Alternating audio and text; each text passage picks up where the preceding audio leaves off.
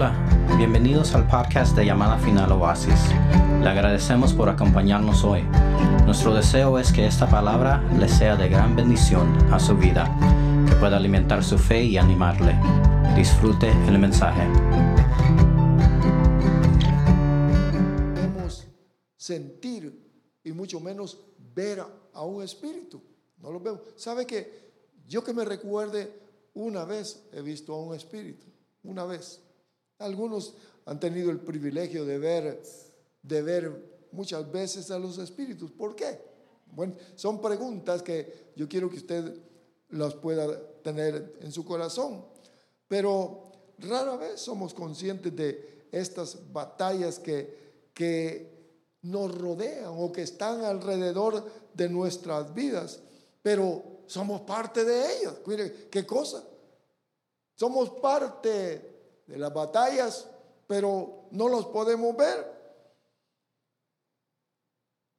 Este hombre del cual le voy a leer un versículo, pudo experimentar algo de eso. Y quiero que veamos entonces que somos parte del conflicto continuo sin siquiera imaginarnos a quién tenemos en derredor nuestro. No lo sabemos, porque no lo vemos. Por eso es que a través de la escritura nosotros podemos discernir, por eso es que nos han dado discernimiento. Pero vea este ejemplo en el libro de Daniel. Quiero que usted observe lo que a este hombre le pasó, porque estaba leyéndolo y dice aquí, dice Daniel capítulo 10 y versículo número, número 8, dice, me quedé solo viendo esta gran visión y dice, era visión y no me quedaron fuerzas y mi rostro se demudó desfigurándose sin, sin retener yo fuerza alguna. Solamente estaba viendo una visión. Se les fueron las fuerzas y también dice que se desfiguró. Versículo 9 dice, pero oí el sonido de sus palabras y al oír el sonido de sus palabras caí. Oiga, qué interesante. Dice que cayó en un sueño profundo sobre mi rostro y con mi rostro en la tierra. En otras palabras, cayó con la cara en, la, en, el, en el piso al oír las palabras por el Espíritu que estaba allí. Por eso yo quiero que ustedes observen que nosotros como la iglesia de Cristo debemos de comprender esto. Dice aquí que solamente oyó las palabras. ¿Sabe? Por eso es que no podemos muchas veces ver porque se imagina la el tiradero de personas con, con su rostro ahí en, en el piso, con solo oír o con solo ver. Por eso el Espíritu Santo muchas veces no puede hacer muchas cosas porque sabe que nos desvanecemos, caemos, sueño, debido a que el cuerpo, la carne, no resiste la presencia espiritual. Nosotros debemos de ser entendidos en eso. Yo le preguntaba hace un tiempo al Señor, ¿por qué caen las personas? Al ponerle las manos, ¿por qué caen? ¿Por qué caen? Nosotros debemos de preguntar aquello que no que no sabemos preguntárselos al Señor. Y mire aquí lo que dice. Con este hombre Daniel cayó en un sueño profundo. Pero observemos esto. El libro de Job nos permite ver del lado celestial y entender los sucesos terrenales. El libro este de Job nos hace ver desde arriba para abajo. Y eso es bueno. Eso es interesante, porque aquí habla, habla de Satanás, de la actividad satánica, no habla de, de, de una actividad, de un ejército terrenal, sino que está hablando de Dios, está hablando del diablo y está hablando de Job. Cuando nosotros vamos despacio, entonces podemos entender estos sucesos desde nuestra posición. Podemos ver lo que Job no vio en aquel tiempo. Por eso es que le ponía esto detrás de lo, de lo visible. ¿Qué hay? ¿Qué hay en lo invisible? ¿Qué hay aquí? Cuando nos reunimos, ¿qué hay? Dice que donde hay dos, dos o tres reunidos, ahí está el Espíritu, el Espíritu Santo, pero no lo vemos. Pero si nosotros realizamos que Él está aquí, nuestra, nuestra actividad o nuestra actitud va a cambiar. Por supuesto, ¿en qué? En reverencia a nuestro Dios y Señor. Bien, miremos entonces que el libro de, Job muestra el mundo, la tierra, cómo es el foco, es el centro de un conflicto de larga duración que ha venido desde millones quizás de años entre Satanás y Dios. Entonces podemos comprender poco, un poco de todo y de todo esto que nosotros no vemos con nuestros ojos. Quiero que vea entonces, quiero que vea conjuntamente conmigo esto. Dice aquí, vamos otra vez al libro de Job. Por favor, vaya conmigo al libro de Job, capítulo número 1. Dice aquí, versículo número, número 6, que hubo un día cuando los hijos de Dios vinieron a presentarse, dice aquí, que vinieron a presentarse. Mire qué, interesante. Delante del Señor. Y dice que Satanás vino también entre ellos. Está hablando de lo celestial. Los hijos de Dios, como que aquí sugiere que, que hay juntas celestiales, que hay reuniones celestiales, los cuales llegan delante de Dios, que eso es lo que dice aquí. Los hijos de Dios vinieron a presentarse delante del Señor y dice que ahí venía también Satanás. O sea que Satanás tiene o ha tenido acceso a la presencia de Dios. Tiene acceso a la presencia de Dios. Mire, mire qué cosa. Algunos dicen, vea, allá está el diablo en el infierno. No, todavía no. Todavía no, que le queda poco tiempo, sí. Entonces, estamos viendo que hay seres que entran en la presencia de Dios, pero el diablo también. Pero ¿cuál es la función de Satanás? Acusar. Acusar. El libro de Apocalipsis, mire, lo que, a lo que llega el diablo. Apocalipsis 12:10 dice, y oí una gran voz en el cielo que decía, ahora ha venido la salvación, el poder y el reino de nuestro Dios y la autoridad de su Cristo porque el acusador de nuestros hermanos, el que los acusa delante de nuestro Dios, día y noche ha sido arrojado. Satanás, el acusador, está constantemente entrando. ¿Ya viste esa fulana y tal? Y dice que es tu seguidor.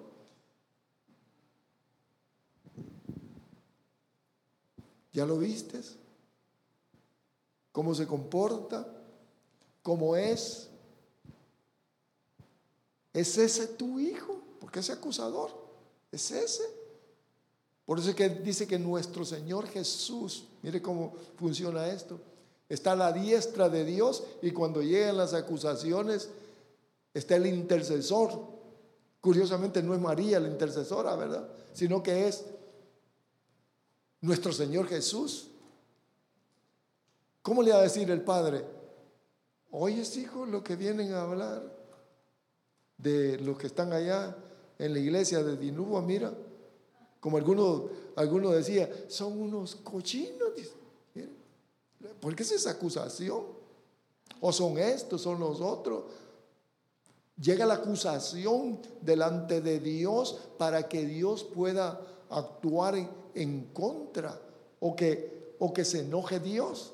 Pero ahí está nuestro Señor Jesús, quien intercede, que es el abogado de cada uno de nosotros. Por eso es que debemos de tomar ánimo ante, ante todo desaliento, porque tenemos un intercesor que es nuestro Señor Jesucristo. A gloria a Dios. Qué bueno, ¿verdad? Seguro. Pero dice que ahí están los seres celestiales. Y ahí está el diablo acusando. Pero yo quiero que usted vea, por favor. Vamos otra vez al libro, al libro de, de Job. Dice aquí que estamos en el versículo 6. Pero vea esto, por favor. Porque el Señor le dijo a Satanás, ¿de dónde vienes? Le preguntó, ¿de dónde vienes? Dios sabe todo, no hay nada oculto. Sin embargo, le preguntó. Entonces, Satanás, estamos en el versículo número 7, respondió al Señor y dijo, de recorrer la tierra y andar por ella. O sea que una de las actividades que tiene este ser es de recorrer la tierra andar por ella, anda viendo qué lo que sucede, anda interviniendo en las mentes, en los corazones de los gobernantes, de los poderosos, porque Él tiene también todos sus servidores, sus seres que son huestes. Satanás no anda solo, no es omnipresente. En este momento no sabemos dónde está, ni quiero saber, no nos interesa mucho, ¿verdad? Pero está en la tierra, está, es una realidad. Ahora quiero que observemos que le dice el Señor, le dice, le respondió, ando en la tierra, recorriendo la tierra. Y luego le dice en el versículo 8, nuestro Señor le dijo a Satanás, yo quiero que le ponga atención a esto, ¿te has fijado? ¿Le has, has puesto tu mirada? ¿Has observado a mi siervo Job? Siervo, es sirviente. Job en la tierra, ¿lo has visto? ¿Le has, ¿Te has fijado en su conducta. Ahora, vea usted qué interesante es, porque no solamente los ojos de Dios están observando a sus siervos, sino que el diablo también. ¿Sabe que los ojos del Señor están sobre sus, sus vidas, sobre su conducta, sobre todo lo que hace? Cada uno de nosotros, Dios sabe. Dios sabe. A Él no lo podemos engañar. ¿Te has fijado? Quiere decir que, que Dios sí lo tenía bajo la mirada a Job. Constante lo miraba. Mm, decía, qué hombre más derecho este. Qué bueno su conducta. Porque aquí dice, intachable, correcto en todo. Job.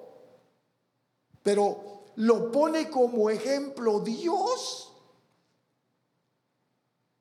Qué bueno que nos pusiera cada uno de nosotros, ¿verdad? ¿Te has fijado en mi sierva ¿Mm? Virginia? Que, bueno, ¿te has fijado? La puso, puso como ejemplo a Job. ¿te has fijado? Porque no hay ninguno como él sobre la tierra, intachable y recto, temeroso de Dios y apartado del mal. Quiere decir que se puede alcanzar esta altura, aún siendo, viviendo en la tierra, en esta tierra contaminada. Se puede alcanzar esta altura en la cual Dios pueda. Mire, porque eso es, eso es realmente eso es lo que busca Dios de los seres humanos. ¿Te has fijado? ¿Lo has visto? Pero algo bien interesante, algo bien interesante que, mire lo que dice el versículo número 9. Respondió Satanás al Señor. No le dijo, mire, no le dijo, ya lo vi, me fijé ya y todo eso, sino que con su respuesta que le da, él afirma que lo estaba observando también. Oiga lo que dice. ¿Acaso teme Job a Dios en balde? Luego le dice, mire lo que le, dice, ¿por qué le temía Job a Dios? ¿No has hecho tú una valla alrededor de él, de su casa y de todo lo que tiene por todos lados? ¿Has bendecido el trabajo de sus manos y de sus y sus posesiones han aumentado en la tierra. Fíjese que, mire, mire lo que le dice, lo que le dice Satanás. Porque Dios le expresa a él quién era Job. Sin duda, la estima y el agrado que Dios tenía por él. Pero aquí, aquí le dice, le dice Satanás, le dice, ¿no has hecho tú una valla alrededor de él? O sea, de que llegaba el diablo y miraba que estaba protegido. Lo tenía bajo protección. O sea que Dios, Dios guarda a sus hijos. Dios nos guarda. El diablo tiene sus límites, por supuesto que sí. Ahora cuando nosotros miramos esto, hermanos, ¿por qué escogió Dios a un creyente como Job? ¿Por qué escogió Dios a un hombre frágil como Job? para avergonzar al diablo. Porque podemos estar nosotros en una situación similar. ¿Por qué no escogió a él? ¿Por qué no escogió a uno de los seres celestiales poderosos? A un ángel. ¿Por qué no escogió a Miguel? o a otro querubín te has fijado en Miguel, el arcángel, te has fijado, sino que te has fijado en Job. ¿Se imagina que dijera, te has fijado en Ramón? ¿Te has fijado en él? Todos los que seguimos a Cristo debemos debemos de tener una reputación. Debemos, miren hermanos amados, porque esto tiene algo o muchas cosas profundas para cada uno de nosotros. Todo el que sigue a Cristo debe de tener una reputación como la que menciona aquí que tenía Job, porque eso es lo que, lo que Dios quiere. no solamente ante el mundo, sino ante las potestades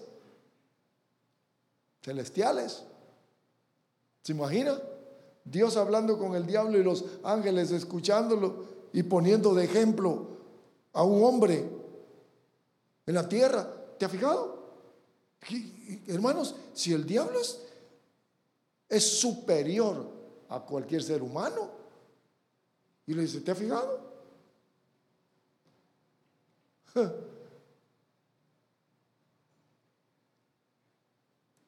¿Por qué es, es, bonito que nosotros podamos ponerle atención a esto?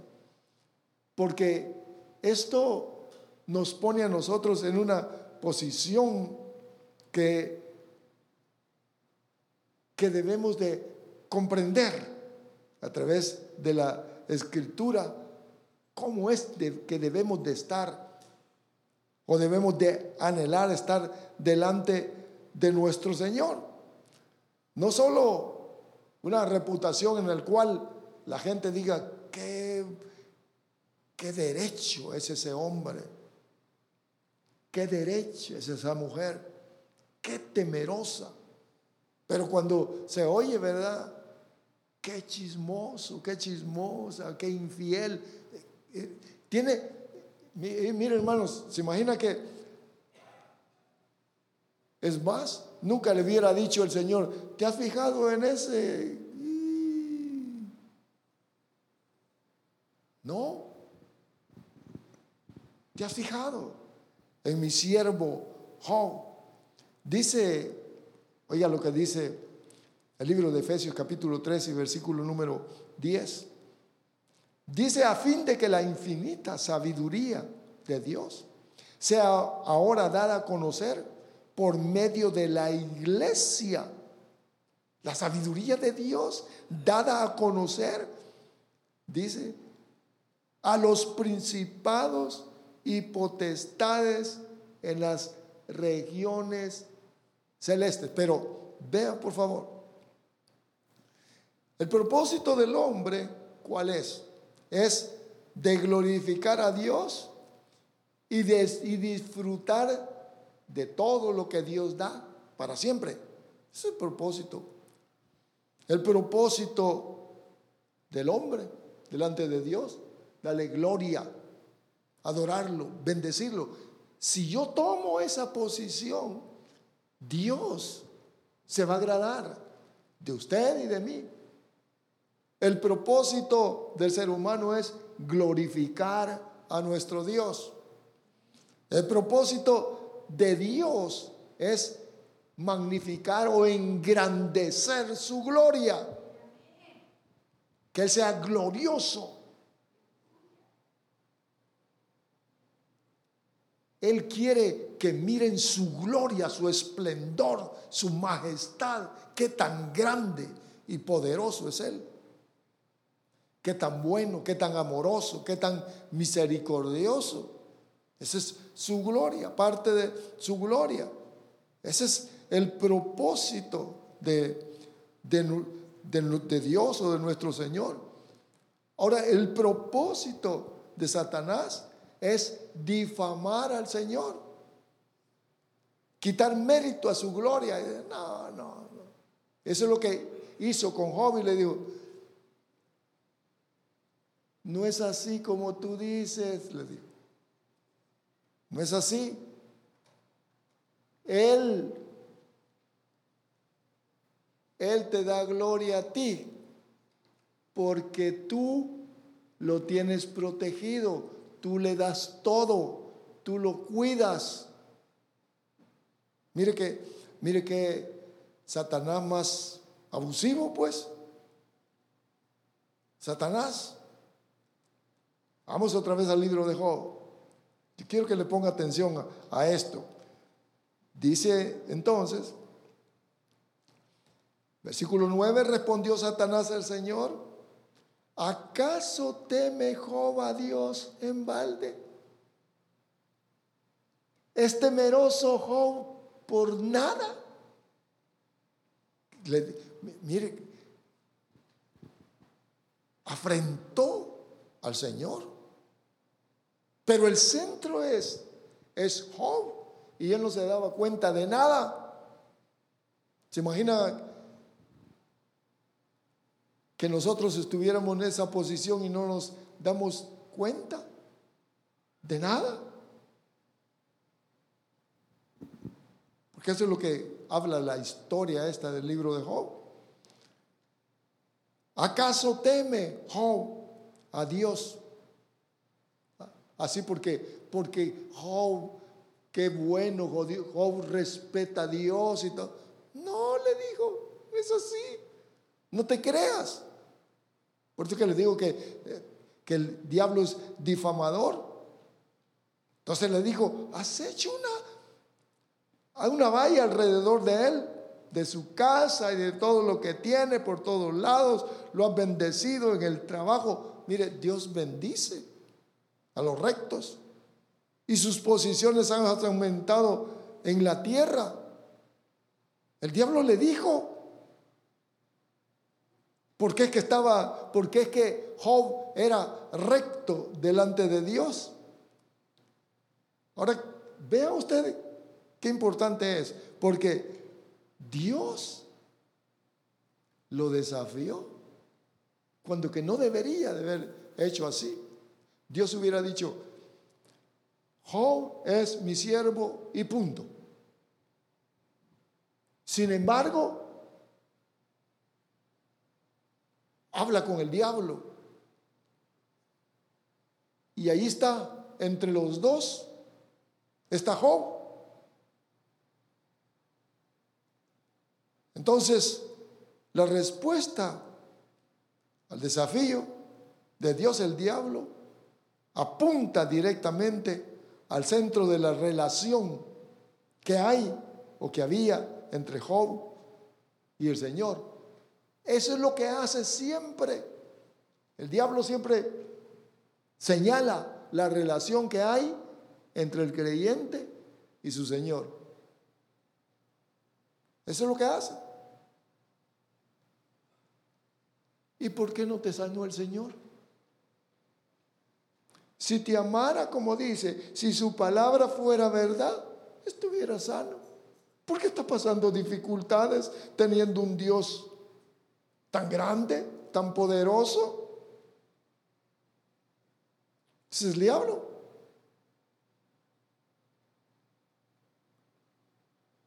Ahí está entonces. El centro de la relación de un creyente con su Señor. ¿Acaso teme Job a Dios en balde? Satanás insultó al Señor al decirle que le servía por lo que le daba. Fíjese, hermanos, que vean lo que dice. Mira lo que dice, versículo 9. Respondió Satanás el Señor al Señor, ¿acaso teme Job a Dios en balde? A Dios le dijo, te teme por lo que le das. Por eso, por eso. Si no, no te, no te temiera. Todo lo que le das, todo está protegido. Tienes guardado en todo. Así quien no le digo. Fíjese que, que, que que Satanás más, más astuto y acusador, ¿verdad?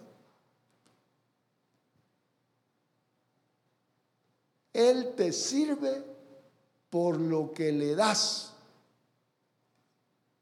¿Sabe, hermanos, que algunos, por eso que a través de este libro podemos conocer las artimañas del diablo y también conocer nuestros corazones?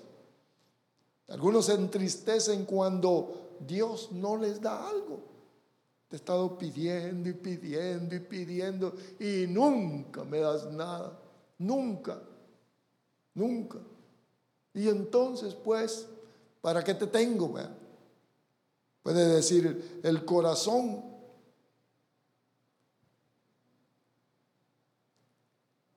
Le dice que le sirve por lo que le da. Sugirió que compraba su lealtad, porque eso es lo que le dijo. Tú compras su lealtad, por eso es que te sirve. Nosotros debemos de ser bien alertas en todo esto. Si le servimos a Dios por lo que nos da, cuando no nos dé algo. ¿Sabe que así hay muchas religiones, algunos que tienen a sus a sus ídolos, a sus santos, dice, si no me das lo que te pongo, lo que te pido, te apago las velas y te pongo cabeza abajo. No conocer a Dios. ¿Quién realmente es Él? Lleva a ese comportamiento a la gente. Si me das, yo te doy. Si me das, yo te voy a dar. Escuchen, amados. Si me das, Dios, yo te voy a dar. Si no me das, pues cada quien por su camino. Ese es no conocer a Dios. Él da la existencia. la vida aquí en la tierra, Él nos la da.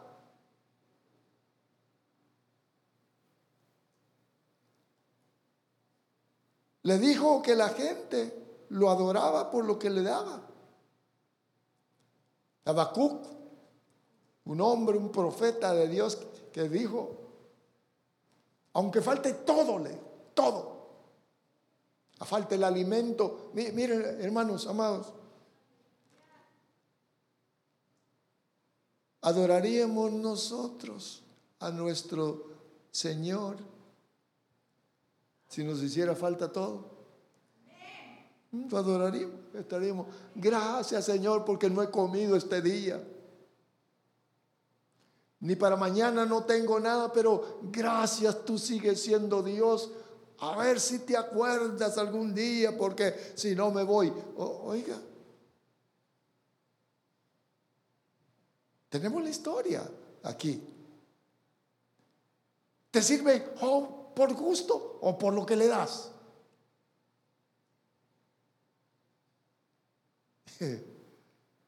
Hermanos, Satán, él sí paga por adoración, porque es un, es un ser egoísta, él quiere para él.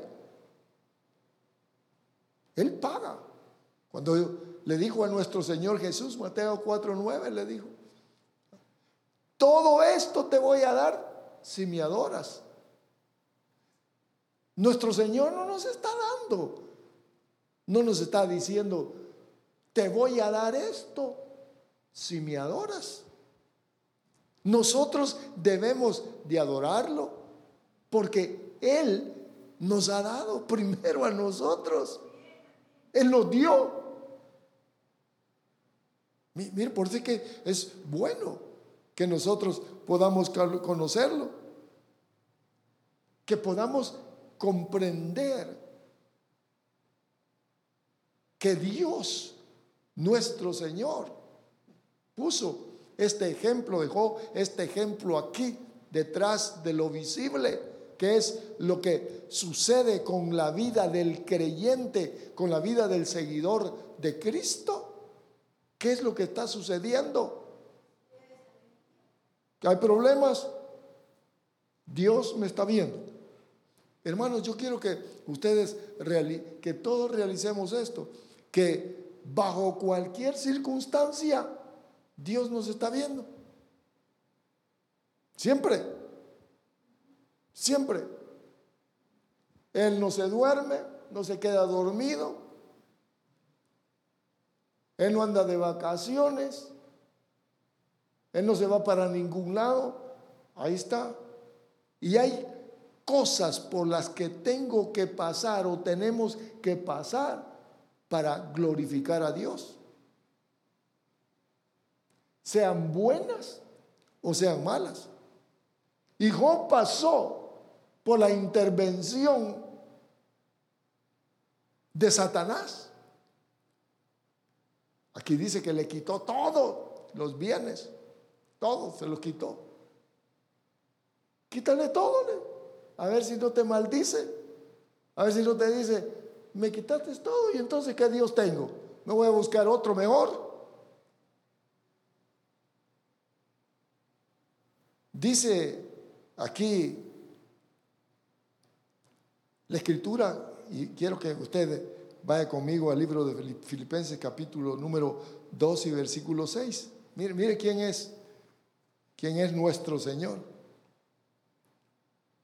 El cual existía en forma de Dios, no consideró el ser igual a Dios como algo a que aferrarse, sino que se despojó a sí mismo, tomando forma de siervo, haciéndose semejante a los hombres y así como hombre. Se humilló a sí mismo haciéndose obediente hasta la muerte y muerte de cruz. Él se dio para darnos salvación y vida eterna. Lo que le dije hace un instante, Él nos dio primero. No dijo, denme ustedes a mí, entonces yo les doy. No dijo eso. Como lo que le sugirió el diablo al Señor acerca de Job. Quítale todo. Quítale todo. Quiere decir entonces que las posesiones que tenía, oiga esto, que las posesiones materiales que tenía Job, porque eso muestra la historia, eran el resultado de que él tenía conocimiento del Dios verdadero. Aunque no lo conocía bien, porque eso dice al final, Oiga, hermanos, por eso es que cuando comprendemos eso, ¿cómo? Dios, si no me da lo que yo le pido, entonces ¿para qué? ¿Para qué le voy a dar yo mi lealtad? ¿Para qué le voy a dar mi canto? ¿Para qué le voy a dar mi adoración? ¿Para qué le voy a dar mi fidelidad si, si Él no me da nada?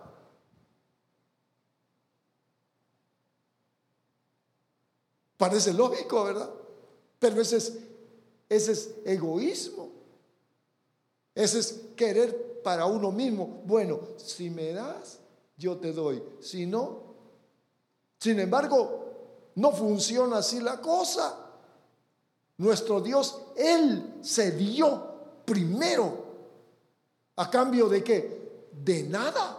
Porque ¿qué es lo que podía darle el ser humano a Dios como recompensa por haberlo venido a salvar. ¿Qué? Nada. Nada. Mire pues. Por eso que cuando viene la comprensión a nuestra mente, a nuestro corazón,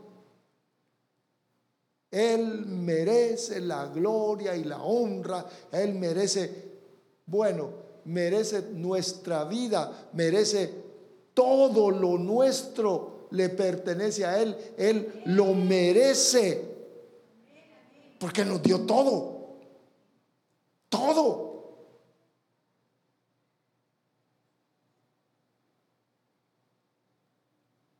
Santana no puede comprender que un seguidor de Cristo ame por lo que Él es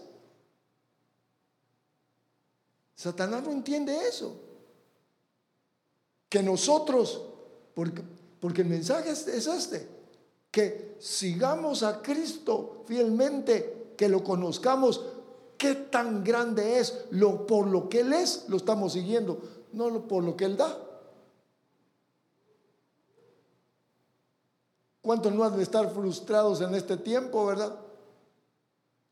Y la pandemia. ¿Y dónde está Dios? ¿Y por qué no me sana? ¿Y por qué lo otro? Él es Dios. Él es Dios. Él tiene el control de todo. Si sana, bendito el Señor. Si no sana, grande es el Señor. Quiere que me vaya allá.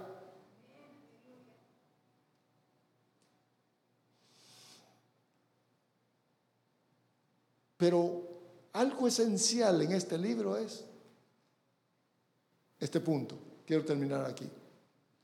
¿Por qué sufre el justo? Porque él era justo. ¿Por qué sufre el justo? Hermanos, ¿por qué sufre? Porque miramos ahí en la historia. Lea usted un poquito. ¿Por qué más sufre el justo? Quizás hay reunión celestial allá y miren a este a ver cómo actúa. Y Satanás, míralo, míralo. Es un hipócrita, es un mentiroso. ¿eh? Y Dios lo pone como ejemplo. Anda, tócalo. ¿Quién, ¿Quién comprende eso? Lo que estoy tratando de decirles, hermanos, es que si no vemos nada, no comprendemos nada detrás de lo visible, que es lo invisible, nos vamos a sentir defraudados. ¿Y Dios, pues? ¿Dónde está Dios? ¿Y su cuidado? ¿Y su bendición? Nunca aparece. ¿Por qué sufre el gusto? ¿Por qué? Por eso les hablaba del conflicto que hay aquí en la tierra con los poderes del adversario. Si nosotros no comprendemos eso, siempre vamos a estar oscilando en nuestras mentes, en nuestros corazones. Dios está con nosotros. Aquí en la tierra es estamos de peregrinos. Ya va a pasar este tiempo, nosotros fieles delante de aquel que nos llamó, que envió a su Hijo para rescatarnos, porque al diablo sí le queda poco tiempo. Él va a ser echado en el lago de fuego y azufre. Y los acontecimientos que vienen a la tierra son grandes acontecimientos. Y nosotros debemos de estar firmes, firmes, delante del Dios y Padre, nuestro Señor, el Dios Todopoderoso. ¿Cómo conocemos a Dios? ¿Cómo? ¿Por lo que nos da? ¿O porque es el creador, el sustentador de todo? Yo les dejo esa pregunta para que sus pensamientos, nuestros pensamientos, estén firmes, sabiendo que Dios nos está viendo, nos cuida, y aunque le permita, mire, porque le permitió al diablo, le permitió que lo, que lo dejara sin nada. Aunque le permita al diablo, nosotros debemos de estar firmes delante del Señor. No he visto nada, no entiendo nada, pero algo entiendo y cantamos un canto que dice que somos sus hijos. Que lo único que debemos de estar completamente seguros es que somos sus hijos. ¿Escucharon? Que somos sus hijos y que al final nos vamos a reunir con Él. Aunque haya tribulación, nos vamos a reunir con Él. Aunque el acusador agarre algún agarre alguna oportunidad o alguna alguna oportunidad para venir a estorbarnos, nosotros siempre puesta nuestra mirada. ¿Qué si Dios lo pone a usted, me pone a mí como un ejemplo ahí arriba. ¿Has visto a mi siervo? Ponga ahí su nombre. ¿Cómo es?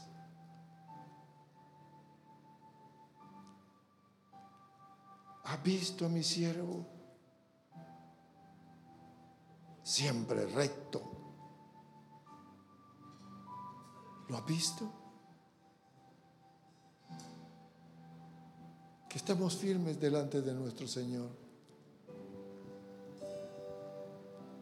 ¿Por qué sufre el justo?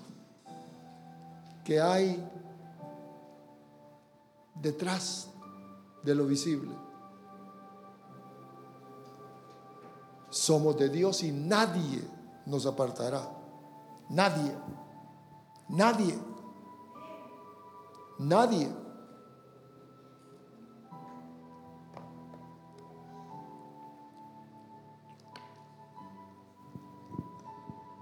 Padre, te damos gracias, Señor,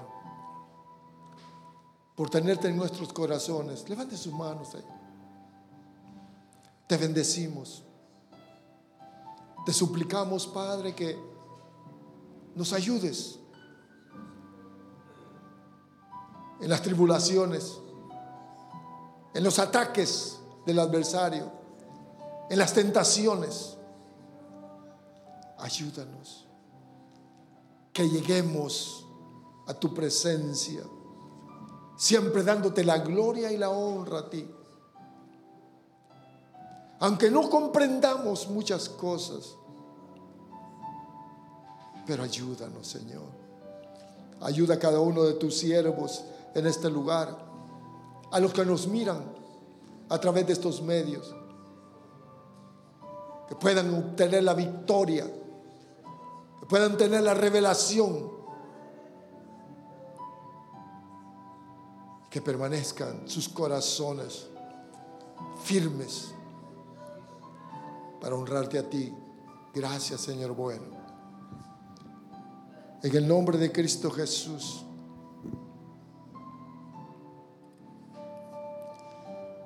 Vamos a orar por Araceli para que el Señor intervenga en su vida, en sus decisiones.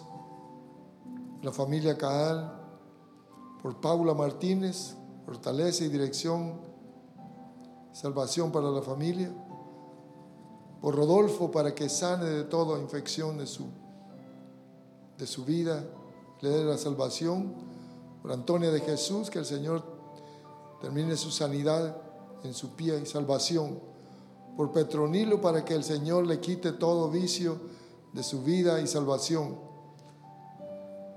que el Señor bendiga la vida y que haya abundancia de todo lo material y espiritual. Agustín, por la mamá de la hermana Zenaida, que el Señor ponga su mano en sus plaquetas y pueda ceder la anemia en su cuerpo. Por el hermano Wilfredo Rodríguez, por la familia Vera y por la familia en México para que los guarde. Padre bueno, Venimos ante el trono de tu gracia, Señor.